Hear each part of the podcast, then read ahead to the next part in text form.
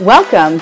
You're listening to Women's Health and Beyond with Dr. David Ghozland, the only podcast for women providing a physician's point of view on everything relating to women's health, sexual medicine, and cosmetic gynecology. Get ready to discover the latest and hottest topics in women's health and how they relate to you. Hey, friends, this is Dr. David Ghozland for another episode of Women's Health and Beyond. Today, you guys, we have a special guest. I know I say that every week, but this is a really special guest. He's a good friend of mine. He actually trained at Cedar Sinai Hospital when I was an attending there, and he's gone on to do some really great things. And he, I think he has so much to share with us. I'd like to introduce to this podcast Dr. Edward Tankshanob. And uh, Ed, are you on the phone? I'm here. Don't Thanks forget every. Oh, my pleasure. I know you have a spectacular academic pedigree, but I want you to tell us about it because I don't want to butcher it or, or, or, do you discredit. But tell us a little bit about where you grew up and what schools you've attended, and and then we'll get into what you're doing today. Sure, I'd be, I'd be happy to. And, and again, thanks for, for having me on the show.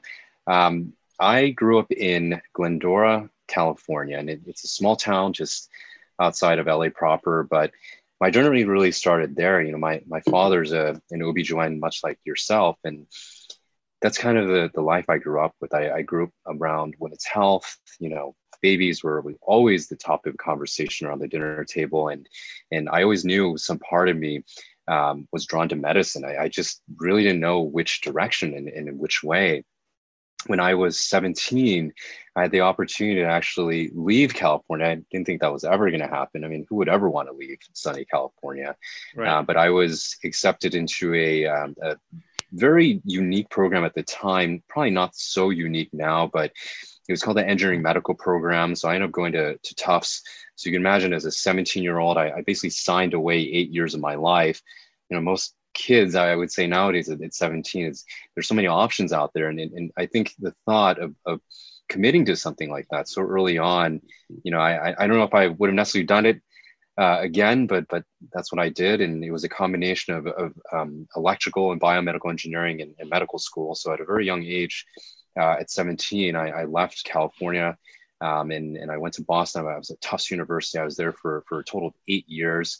And about eight years in into the program, I, I discovered a, my my first love, um, which I actually expressed to you when when I was at Cedars, and you know I, I try to find the the intersection or, or the cross between engineering, technology, and medicine. And I remember one night, uh, late at night, when when YouTube uh, that was just beginning. My gosh, I guess I'm dating myself now. And I remember watching the very first televised robotic hysterectomy on YouTube. This world televised. I still remember.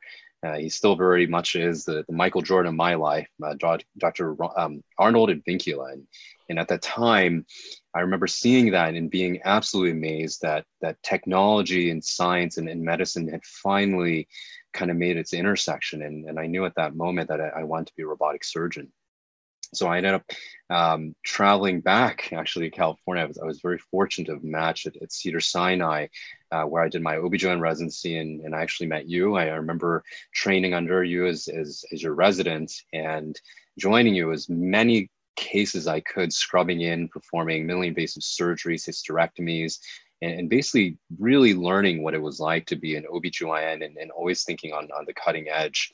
Um, after my time at, at Cedars, I, I, went on to do a robotic and urogynecologic uh, fellowship at Scripps Clinic uh, in San Diego.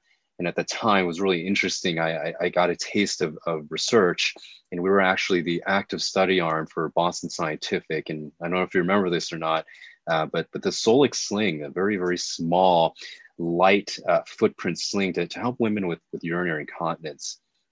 And so, armed with my new knowledge and, and skill set with robotic surgery and, and, pelvic reconstruction, I set out to, to save the world, uh, one robot at the time. And I was actually recruited back home. And I was so lucky um, that the town I grew up in, you know, the community hospital had just purchased the Da Vinci uh, robot and they needed a medical director to build the program. So I ended up coming home. And I remember one of the first cases I did uh, as a attending at this time, my father was was assisting me. It was a uh, I still remember it was a moderately large uterus, and, and I remember just working with him side by side, and, and the feeling I had, you know, of operating with with my father, really brought it all full circle. So that's kind of how I I got my start in in, in my career. Um, it, has been a very uh, interesting path so far and the entire way, I, I always knew that whatever I saw in my pathway, whether it's robotic surgery or how to perform minimally invasive surgery, I always start with why. Why are we doing this? And I eventually knew that if I could get to the core why, I could figure out how to do better. So that that's kind of how I've, I've gone through my professional career so far. So interesting, Ed. I mean, you and I have so much in common. It's so funny you know, both our dads were OBGYNs. And I think you and I shared a very similar bond in that regard because we both work with our dads today. Um, and Absolutely. God bless them. And, and, and like you said, I think we've been exposed to women's health. And so when people ask me, why did you become a GYN? It, it was almost a natural evolution to who I became just because I was so influenced by external factors growing up. And actually, I didn't want to be an OBGYN. I don't know how you felt because my dad was doing a lot of deliveries at the time. Sure. And I remember so many dinners would be missed or, or, leaving in the middle or having to wait for him in the parking lot while he finished the delivery so we could so all many. go out to dinner, right? So many, so and, many to miss dinners, yeah. And and as as I was doing my rotations through medical school, I was really attracted to urology and plastics. And then I realized that I could have a little bit of all of that in, in women's health. And you and I are going to talk about it today, but I think you bring such a unique approach because one, you, you nailed it, and I was going to use this same word. Technology and medicine are at a unique intersection today. And I think you're so well equipped for that, that you're really showing and branching out in ways that are outstanding for women's health. And, and you're really a champion and trying to push the envelope. And we talked about so many things that you and I do that really push that envelope. And I even told you we could probably spend hours talking, just you and I, about every single procedure we do because we do so many things in common. But you do something that's really unique and you call it your timeless intimacy. And I think it's something my audience is going to love to hear about because I think anything that you and I do, we believe in hybrid therapies. And I really think that's the new approach, even in laser vaginal therapy. And I know you're really big in the Alma world as a fractional CO2 speaker, but I've really have come to sort of combine energies when I'm doing vaginal reconstruction or vaginal rejuvenation, whether it's fractional CO2 or RF. I, I think there's a synergy in combining them. So tell us about timeless intimacy, what it is, how you came up with it, and then I'm sure the conversation is going to go on many different tangents from there. Sure. Um, well, I, I think first and foremost, you know, my my approach to you know old problems. I mean, who does not experience some form of dyspareunia or painful intimacy as they enter their menopause years? I, I know that when I joined my father, I, I walked almost into an anti-aging practice. Most of the patients, you know, who were you know long-term supporters of the practice and, and patients you know had already delivered two or three children with with my father. And so the problems that i was helping them address were, were not necessarily at dealing with how to you know get pregnant whether it's fertility or how to deliver but rather how do we begin to help patients enter the next phase of life comfortably and still able to connect with their partners? And you know i've been in the Beverly Hills area at Cedars. I, have been in La Jolla, San Diego, and and the demographic I I'm out here and, and working in, in my hometown, you know, for the longest time seemed to not talk about intimacy.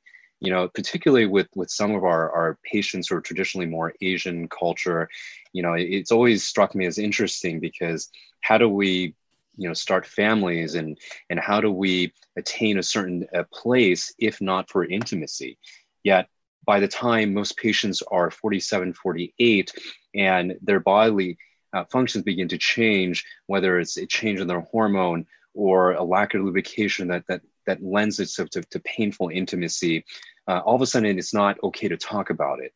And that was one of the challenges, I think, of joining my father's practice was that we saw patients who wanted to have intimacy, wanted to connect with their partners, uh, but were not comfortable enough to articulate, you know, what it is that was bothering them.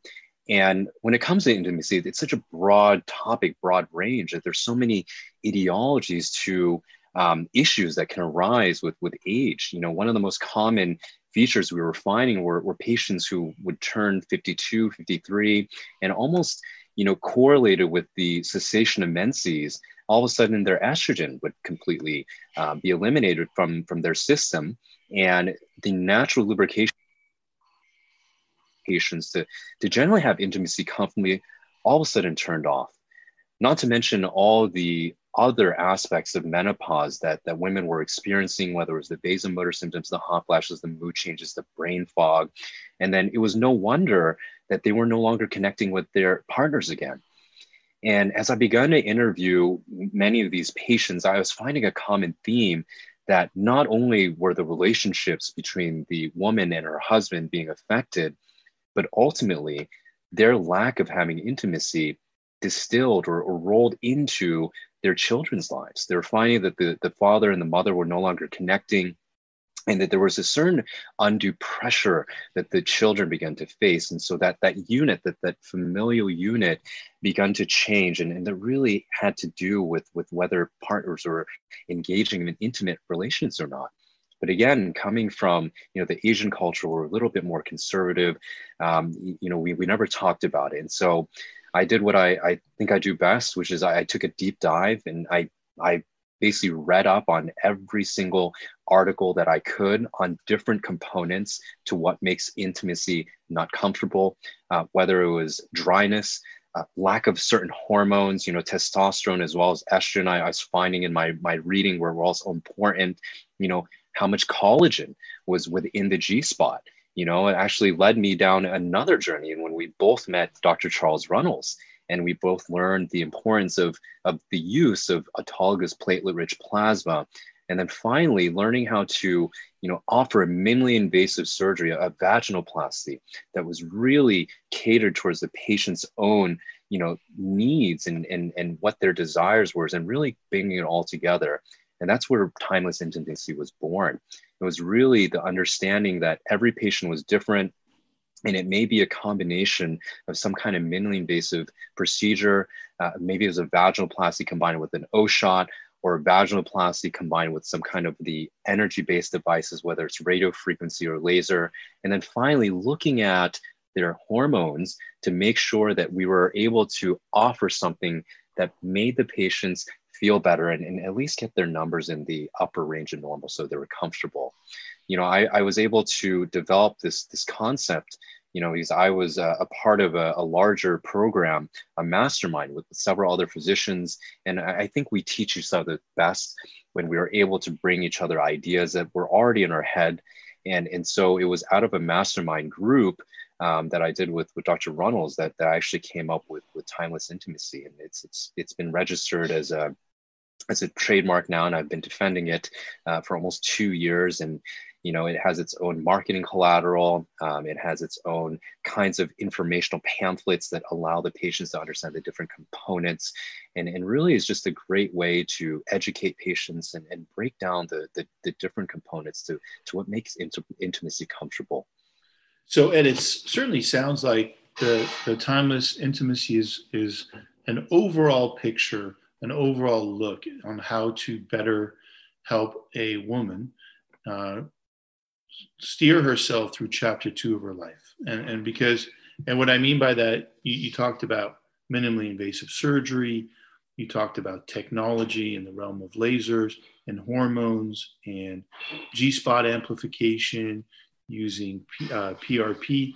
So when a patient comes to see you, is she coming in asking you, hey, I've heard about your timeless intimacy?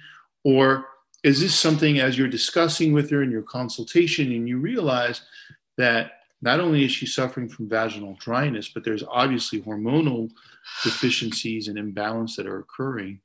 Um, how do you approach that patient and, and, and how do you take it from there?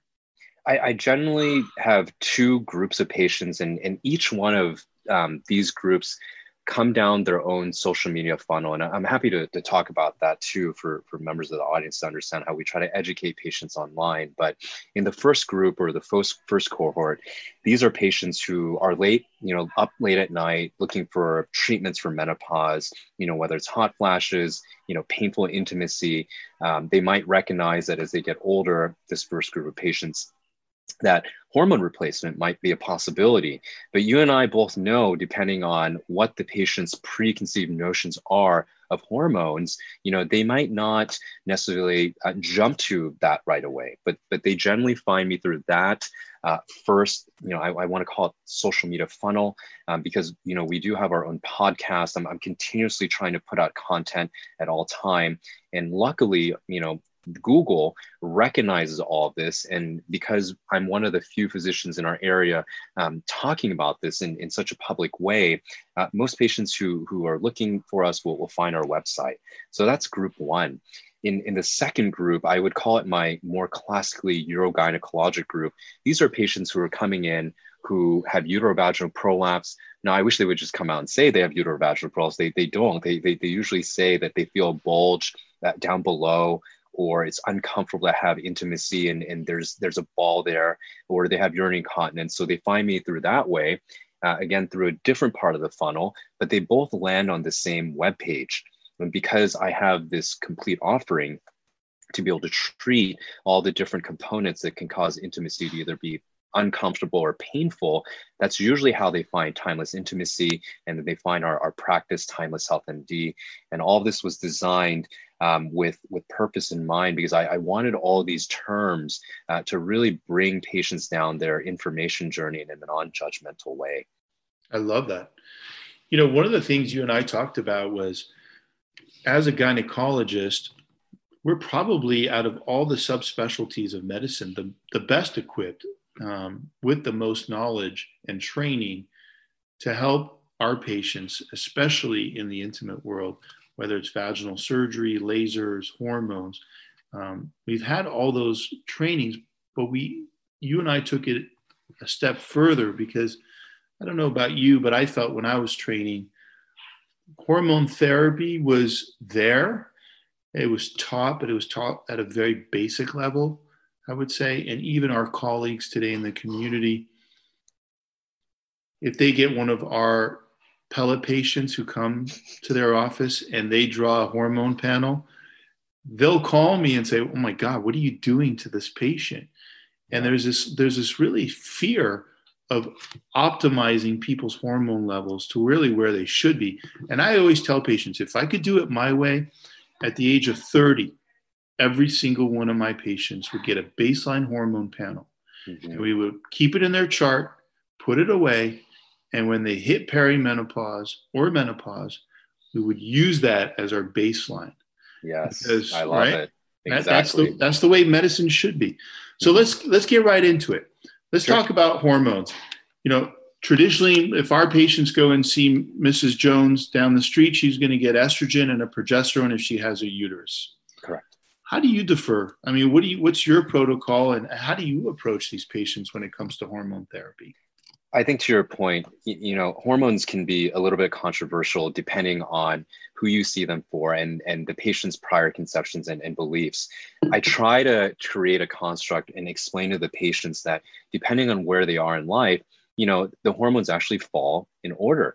So starting in your early 40s, if, if not late 30s, the first hormone to fall, which we almost never talk about with women, is testosterone and so you know that that simple education piece or understanding is so powerful because most patients who are female will say wait wait that's the male hormone.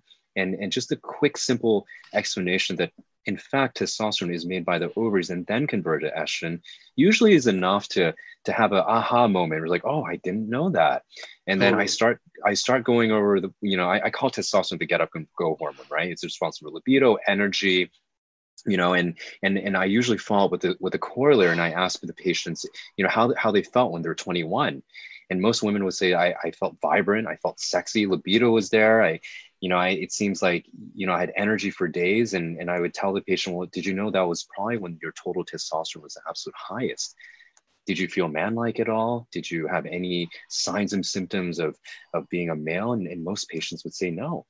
Um, the second hormone I, I, tell patients, and I see a lot of this, is, is for irregular bleeding, which I'm sure you do too, is progesterone. Progesterone uh, in the early 40s starts to act erratically because the ovaries are no longer releasing eggs at the cadence they once did, you know, every 28 days. And so now progesterone levels are, are all over the place. And so this may result in mood changes, issues with sleep, abnormal bleeding. And so patients who present with that in their mid 40s have a different set of issues, which is why sometimes, you know, again, to your point, depending on who you see, a little bit of estrogen, some progesterone in the form of a, of a low dose birth control pill can, can solve these issues, but it doesn't increase libido, doesn't help with energy. Um, and the last and final hormone that I try to tell our patients is by the time they're 51 and a half, that's average age of menopause in the United States, you see a decline in estradiol levels. But if you follow the patients to your point, by then, if you've done nothing and addressed it, it's almost too late. That would mean there's a good at least 10 to 12 years of changes that are going in the body in which the ovaries are beginning to give out and not producing the same levels of hormones that they used to produce and the patient undergoes the aging process. And so you know, by the time they're 52 and they need all three the progesterone the the testosterone and the estrogen it makes sense that when you kind of give them all three all at once you know it takes some titration you know, to your point, I, I really like the point about you drawing that picture of the labs when they're in their 30s so the patients have some semblance of when they might have felt best and kind of getting them to that that place.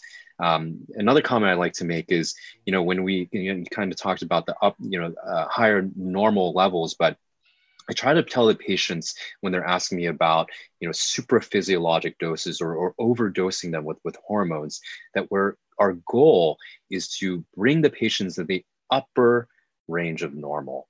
And if that upper range of normal happens to make them happier, they're feeling better, then, then we use that to kind of dose the next round in no way are we trying to give patients supra physiologic levels that would put them at risk or danger.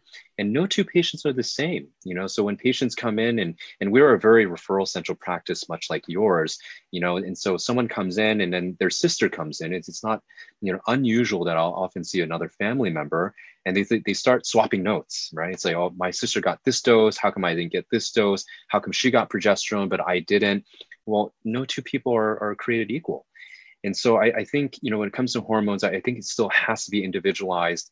And so the traditional way we have been taught uh, to administer hormones doesn't really leave that individual aspect to, to mind. It's it's you know it's this dose or this dose, and hopefully the insurance covers it, right? But that's a whole other topic. Yeah, that's a whole other topic. You know, I started doing pellets in 2005. Can you believe it? Wow, it's been that, it's been that long. But to the point, so the way we do it is everybody gets a, a, hormone panel prior to us doing any hormone therapy. We do a lot of creams and as well as a, a lot of pellets. Do you guys do a follow up blood test? We do, and and so you know within four to six weeks, and and by the way, I I didn't think I was gonna start treating men too but eventually you know the men started coming the husbands. So, so i also treat men. Um, but within about four to six weeks we, you know now that we have a, a, a, trough or the lowest level we also want to peak. So we kind of get patients uh, four to six weeks to make sure and, and ensure that the pellet took correctly that it's releasing uh, in the range we would like it to be. Um, and then we essentially follow the patients throughout the rest of the year just clinically you know other than abnormal bleeding and maybe adjusting the progesterone in scanning the patient with a pelvic ultrasound to look what the uterine lining thickness is, you know, there's very little maintenance um, until you know they've hit a different milestone in their life. And, and, the most common kind of change in milestone is if a patient was, say, perimenopausal uh, when they met me, and I was adjusting their testosterone, progesterone, and then all of a sudden their FSH, the, the follicle stimulating hormone, uh, begins to climb. You know, I usually know when a patient is formally in menopause if the FSH is, is more than 50 and they've not had a period for a year then of course I would maybe adjust their hormones by drawing labs and, and adding estrogen.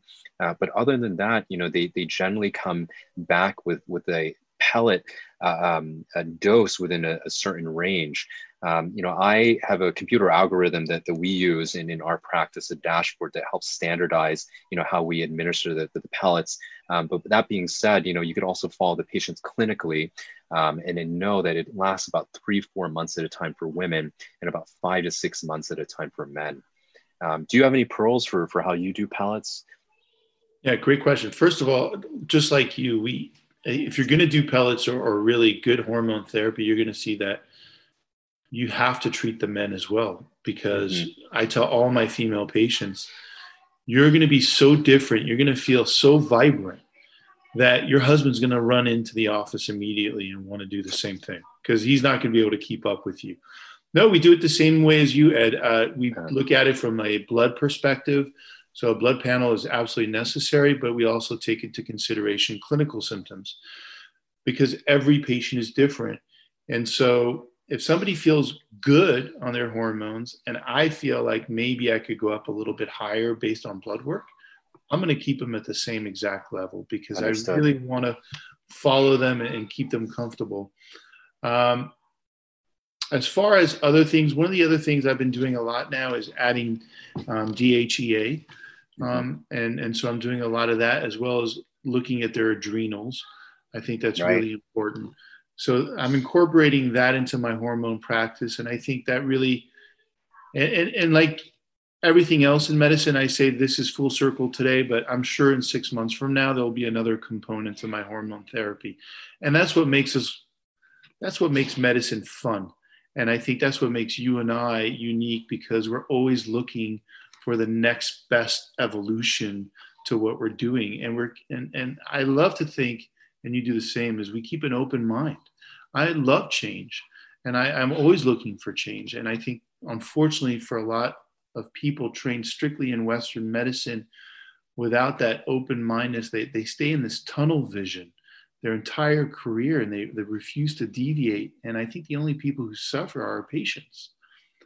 Um, but anyways, so tell me about pellets. I, I, know we talk about it as if everybody knows about it, but tell us a little bit about why pellets, in your opinion, are your go-to. So you know, pellets eh, are not anything new. You know, when I first learned about them, I, I thought it was a, a new way to deliver medication. You know, pellet therapy has been around for decades now. And, and a pellet really is just the form of, of the medication. It's usually crushed under several um, pounds Newton force. It's usually a powder of, of, some sort. You, you have all sorts of kinds of pellets, but but the pellets that we're talking about um, today are, are bioidentical plant-based pellets. You know, it could be you know where we get our, our pellets at least. The the the base is from yam, which is, which is plant, and then the yam the the you know these are created at, at special pharmacies 503b compounding pharmacies um, from the crushed yam the uh, lab is able to bring out without trying to get too technical here an ester ring. I'm going back to our biochem days but you know i'm such a such a dork when it comes to this but i think it's important. And from the ester ring it really serves as a substrate that, that you could build testosterone you could build you know estrogen. And you know it's important that this build looks and functions exactly like what your own body used to make. And what I mean by that is there is a difference in from a bioidentical, you know, plant-based hormones from a synthetic hormone. A synthetic hormone, you know, when you think about some of the synthetic estrogens and, and progesterones that we we both trained on, you know, many of these um, molecules look very similar to estrogen, less maybe a methyl group or, or two. And so the body ends up taking it within to the receptor pocket and activates only partially the signal. And so what we're seeing is not a complete transcription of what our body was meant to experience during the activation of this signal. As you see, I tell patients that hormones are, are very smart chemical messengers that are created in small aliquots as the body needs. Now, the entire way that this is happening, we are all as human beings fighting time because these chemical messengers begin to run out and they actually slow down in its, its production, you know, from testes as men and from ovaries as women. And this process is what we call the aging process. And so it, it would make sense then as these hormones or these chemical messengers begin to decline, as does our cognitive function, our thinking function, our ability to gain lean muscle and to be active. You know, these chemical messengers tell our body what to do since we were young. And so I tell our patients there's synthetic hormones and that there's bioidentical plant based hormones that fit right into the receptor pocket, testosterone, namely, and estrogen is another one, and will transcribe the entire message all the way through. Uh, in addition to that, a synthetic hormone you would take orally, and part of the oral uh, taking of the medication gets broken up into the liver.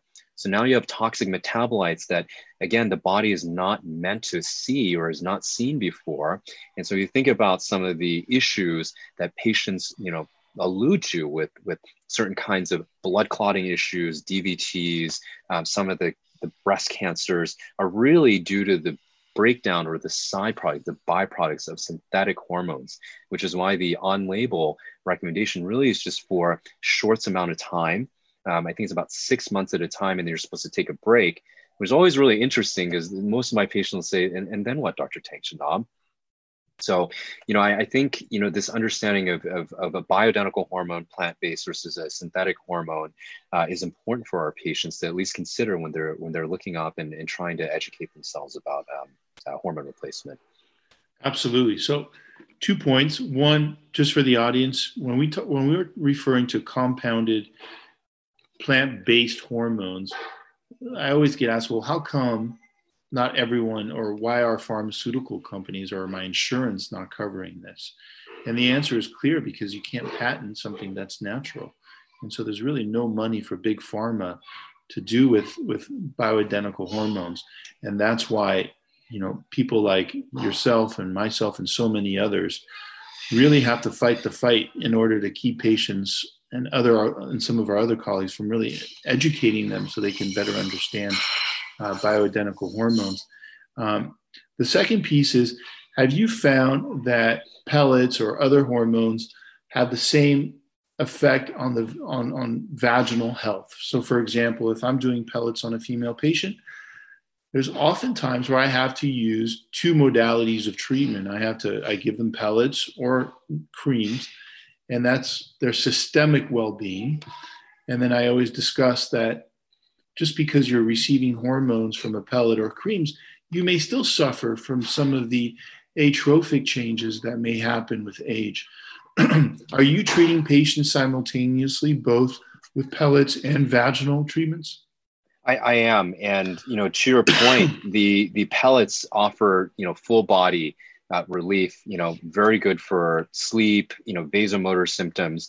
Um, but patients are different. You know, there are some patients of mine who, you know, going back to the timeless intimacy sequence, you know, they they start to do very well on the pellets, but then what's left is they still have atrophy or discomfort with intimacy, and, and that's when we usually start talking to them about, you know, certain uh, localized creams. You know, prasterone is one of them. Uh, that is a really great insert. And and then when do we offer them a vaginal laser therapy versus an O shot versus prasterone? Well, it really depends on the patient what their goals are. You know, and and like you, you know, one of the greatest advantages of, of having a comprehensive gynecologic practice is that we can offer them a little bit of everything. And we allow the patients to actually come back and talk to us about what it is that they liked, what did they want more of. You know there's certain patients who you know maybe have had one or two femilift vaginal laser treatments and they do great but then they ask what are they going to do for the rest of the year and so we try to combine it with vaginal estrogen there are some patients who have a little bit of residual urinary incontinence after doing a or performing a few vaginal laser treatments on them and so i'll offer them a laser enhanced O shot on the third um, femilift to really begin to build up the collagen underneath this suburethral meatus. Um, and that's just around the time the pellet begins to work and increase the urethral tone. And so, you know, I don't think there's a one size fits all nor is there a you know blanket way to approach um, urinary incontinence intimacy. I, I, think you know we're in a place now where the technology medicine and our ability to offer patients customized treatment uh, really allows the patient to, to take back what's important to them and let them and their symptoms kind of guide our next steps. Um, but, but how do you approach um, your patients? I mean, I, I love everything you said, and, and the fact that we are gynecologists and can offer comprehensive care gives us the ability like no other. I mean, I know you're very involved with ALMA, which represents FemiLift, which is a fractional CO2 laser for vaginal atrophy and urinary incontinence and other good benefits. But what saddens me is when other subspecialties or non MDs are offering these lasers without quite understanding the indications and what they're doing.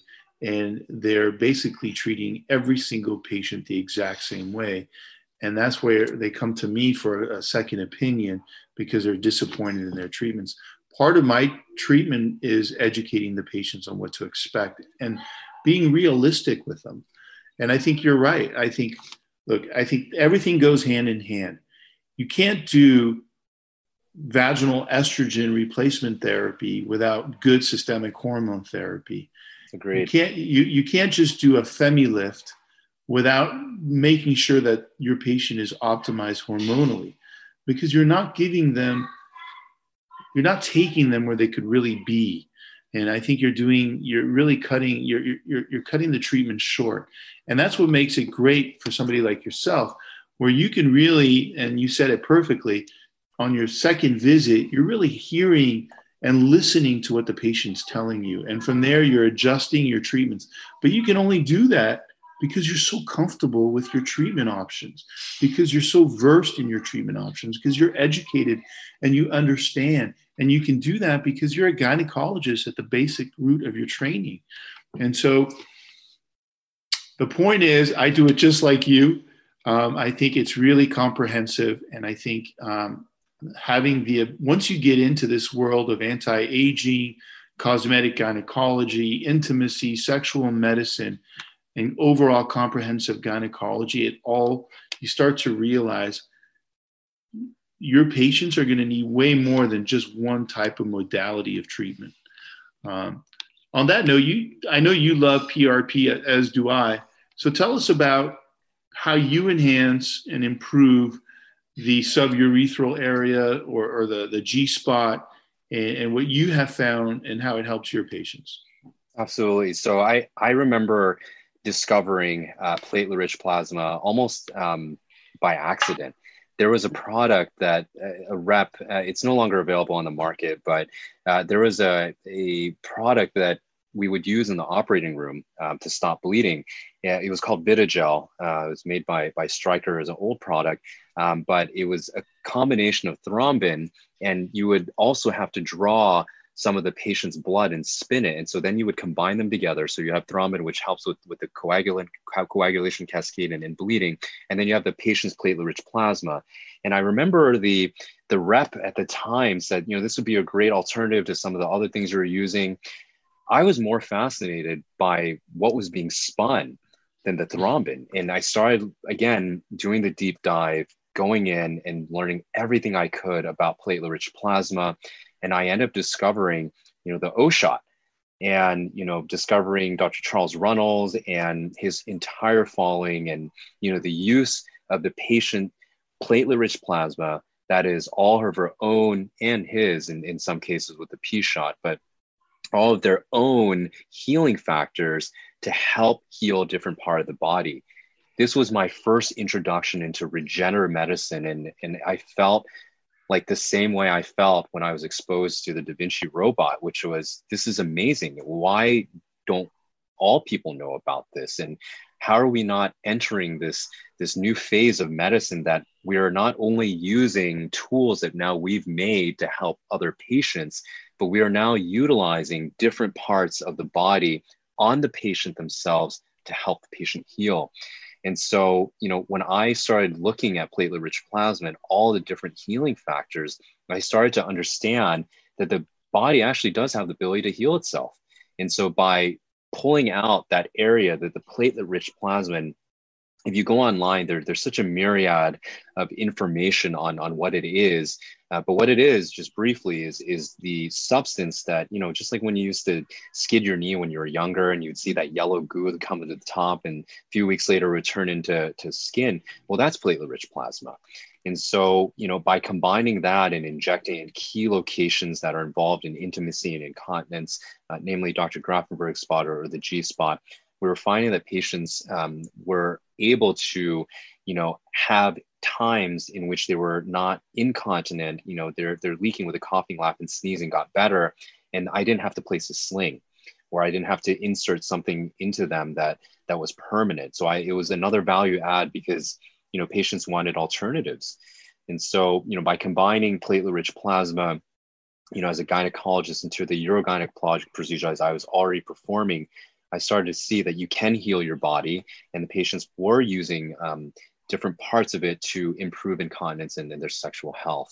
So I, I, don't know if you've had a similar journey in, in how you discovered PRP. Yeah, so very. I've been using PRP now for almost five years through Dr. Runnels. Um, you know, I forgot to mention to you earlier. You talked about the bladder sling Solyx. So that that is my go-to sling still today uh, yep. just because it's I, am very comfortable with it. I used to actually teach for Boston Scientific with Solyx, and there was a time in my career I was doing about 15 slings a month uh, for a while. Honestly speaking, since I've really taken charge and looked at alternative methods of treatment using PRP and lasers, I honestly maybe do two to three slings a quarter. That's how sad it is, but how great it has become for our patients because we've kept them away from surgery. They're getting outstanding results. Um, and there's no side effect. I always tell patients, as a physician, there's almost no treatment I can offer you that I can confidently say has no side effects. Right. That it, it's all natural. When we do PRP in our practice, we add no additives pretty much. Mm-hmm. And I've never, I've done thousands and I've never seen a single complication. And right. and just like you, I combine PRP with almost everything today because of its improvement in blood flow to the area, which in sexual medicine is such a key factor. Its growth factors, its regenerative factors. PRP is definitely changed the landscape of how we're treating patients from a genital ur- genital urinary component to a sexual medicine component. I'll even add it in my labioplasties and vaginoplasties. Mm-hmm. Um, and I think it really makes a tremendous difference. Absolutely. And, you know, I have several colleagues, we have several colleagues that are not gynecologists, namely the orthopedic surgeons who utilize PRP in the joints, the hips, and, you know, I, for a long time. So this is not anything that's new but rather it's new in its application to our gynecologic field. And so, you know, I think PRP is, is just another tool in our armamentarium of, of, of tools that to help patients with, with incontinence and, and sexual health.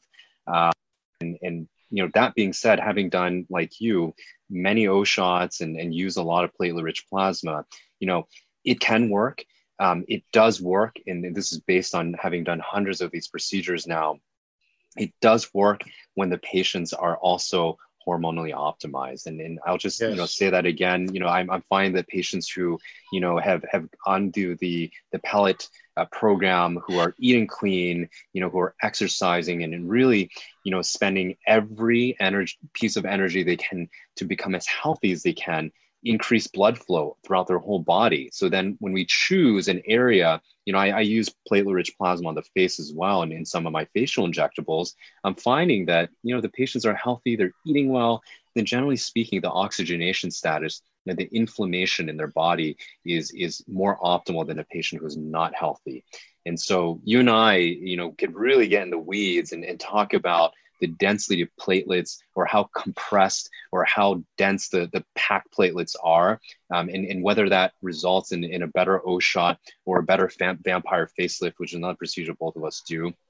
But really, I think at the end of the day, it has to do with the patient's own in, inflammation indices uh, as well as their oxidation status. And, and let's be honest, that it really has to do with, with living a healthy and clean life. Oh, 100%. And you and I, we could do this for hours, but I don't know that the audience wants us to all in one shot. So we'll have to do it again. But I want I want you to finish up with one thing. For your timeless intimacy, which includes so many of the of the things that you offer in your practice and you customize them for them individually. When you see them and they've done these, how have they changed?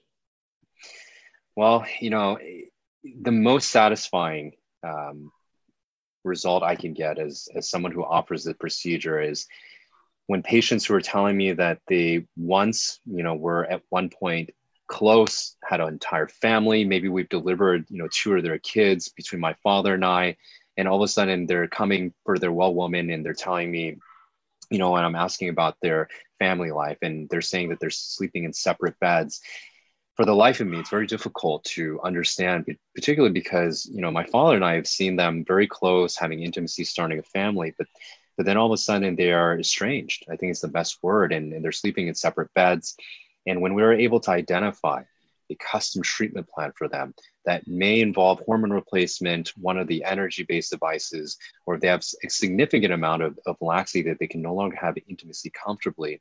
And as a, as a plus point, we're also able to treat the husband and they both come back and they're both saying that they are, you know, comfortable having intimacy again, they're connecting again, and that their family is stronger than ever, it really represents the cornerstone of what being an OB/GYN is. And, and that to me is, is why we started Timeless Intimacy and why we continue to offer it in its more iterative forms as, as time goes on. You know, it, it used to be for me, as you know, when I was a resident, I, I wanted to, you know, save the world one robot at a time. And, and all I could talk to you about was making the incision smaller than the belly button.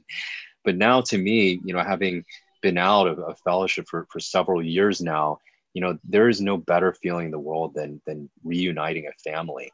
And totally. timeless, timeless intimacy represents that. It, it, it's, it's not delivering a baby, um, you know, but, but it's, it's really bringing the family back together and, and that that to me is absolutely priceless.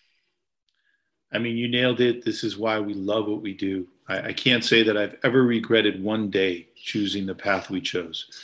And i think the fact that you and i are so open-minded and offering such state-of-the-art procedures to getting to that process and the end goal is phenomenal. Can you tell us where everybody can find you and, and learn more about you and what you do Absolutely. So if you want to find me on Apple Podcasts, um, the name of the podcast is Timeless Intimacy. Um, there's several chapters broken up by all the different components of timeless intimacy. So you, you don't have to listen to all of it. You maybe just dive right in and, and even do the middle chapters. Um, my website is timelessmd.com. Uh, that's my cosmetic uh, website. It has all the before and afters, our galleries, and several links to all of our social media landing pages, including a, a before and after gallery uh, on Real Self. And then our main OB/GYN page, which is just my last name, tankchanabmd.com, where you'll find you know stories of, of all the procedures we've done, patient testimonials, and and the legacy that, that my father has brought uh, to our community and um, our, our work together over the last few years. Ed, you have always been an inspiration to me. I think you're one of the brightest physicians. And you have such a bright future ahead of you. So I really hope everybody really checks timelessmd.com out because I know you're full. You're, you, it's packed full of information, and I really thank you for your friendship. I look forward to some more podcasts together. It was an honor. We hope you enjoyed today's episode of Women's Health and Beyond with Dr. David Ghozland. If you found this episode informative, be sure to subscribe to our show on Apple Podcast, Google Play, Spotify, or wherever you listen to podcasts. If you'd like to ask Dr. Ghozland a question, please visit our website at www.davidghozland.com or connect on all social media platforms at David Ghozland. We'll see you next week for another episode.